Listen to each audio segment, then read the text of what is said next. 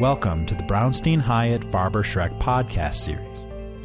In this episode of the Finance in 5 podcast series, corporate shareholder Jay Spader and associate Scott McEachron take five minutes to discuss what led to the scheduled 2021 sunset of the London Interbank Offered Rate, or LIBOR, and what its replacement, the Secured Overnight Financing Rate, or SOFR, will look like in the international interbank market. Welcome to Finance in Five. This is Jay Spader. I'm a corporate finance partner at Brownstein here in Denver, and I'm joined by my colleague, Scott McEachron. We're here to talk about what's commonly referred to or often referred to as the world's most important number, LIBOR, and specifically that LIBOR is going away. But before we jump into the documentation and the questions around that, um, I think it'd be helpful if Scott, you could give us a little background on what LIBOR is. Sure, of course. So LIBOR is the London Interbank Offered Rate and it's really the interest rate that a bank in London would pay another bank to hold its cash deposits.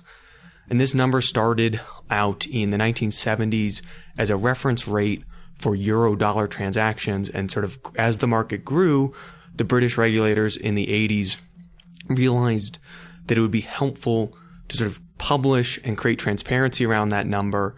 And so through the 80s and 90s, this number grew rapidly and now sort of prior to the scandal traded on hundreds of trillions of dollars and today does continue to trade on hundreds of trillions of dollars of paper throughout the world. Yeah, I don't think other than deals that are fixed rate deals, I don't think we have a floating rate deal that isn't a LIBOR deal. I mean, some have LIBOR and prime, but certainly LIBOR is the preeminent benchmark rate in the world, um, and certainly for our deals of commercial finance. So LIBOR was developed, it was adopted, it's being widely used. So why is it going away? Um, because it was manipulated. So in 2012, it broke that a number of traders had been manipulating their reporting banks on the rates at which they're reporting LIBOR to benefit their positions, um, and you know generate a huge profit off those trades. And in addition, you know, in the banks also because this rate reflects the risk it costs a bank to borrow money,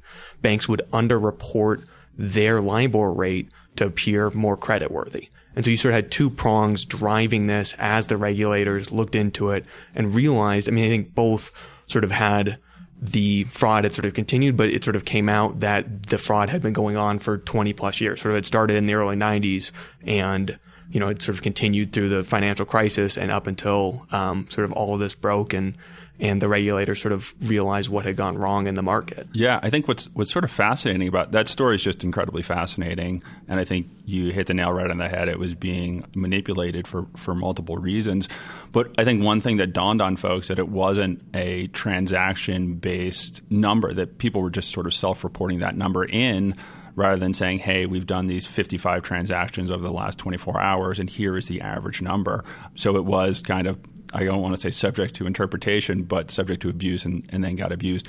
So now the question becomes wh- what's next? And what has cropped up is SOFR, the secured overnight financing rate. And that would appear to be what's going to be our replacement rate for LIBOR. Um, they've brought together a committee, uh, the Alternative Reference Rate Committee, ARRC. Um, and then ARRC has recommended SOFR. But interestingly enough, uh, SOFR is not identical to LIBOR. Um, it's not just a different acronym, but sort of represents a different type of risk. So if you could tell us a little bit about how these two numbers diverge, um, that would be helpful. Of course. So SOFR is a secured rate. And it's an overnight rate. So it's a rate that costs a bank to borrow against U.S. treasuries.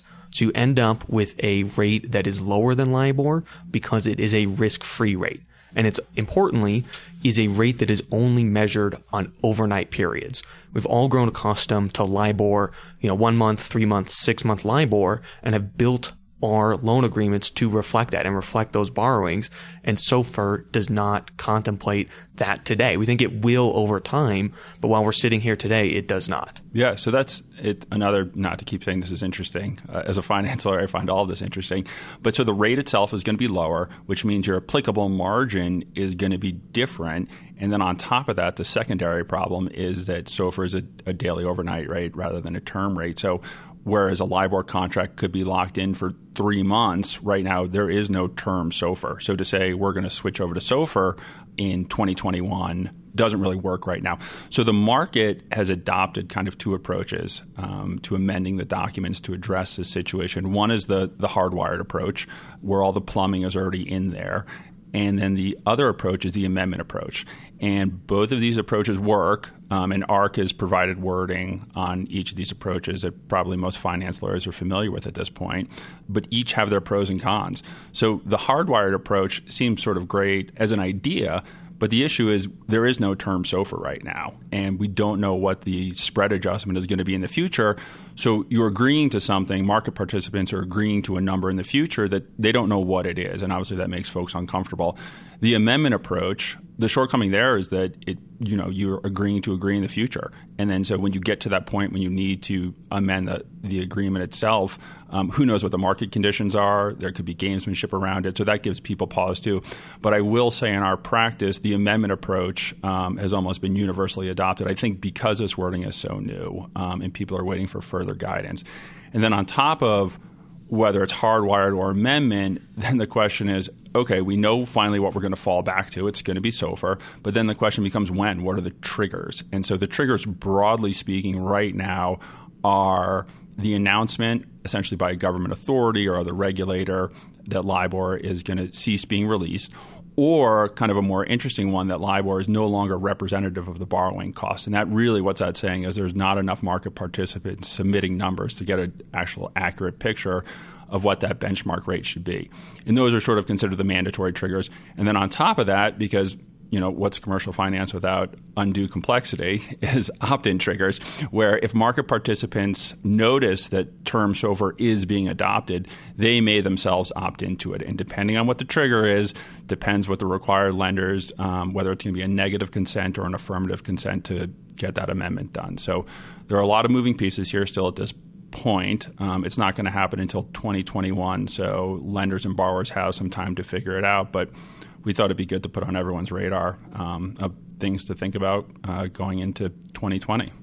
With that in mind, I think the sky isn't falling because LIBOR is going away, but you know it's the it's fourth quarter of 2019 right now, and you want to start thinking about as a borrower, as a lender, how you are sort of categorizing your contracts, thinking about what's out there so you can start addressing it and start making these changes in 2020 so that you're prepared for the cessation of LIBOR in 2021. Great. I think that's it for us. Thanks, Scott. Appreciate you spending time talking about LIBOR with me. Thank you, Jay. Appreciate it. Have a good one.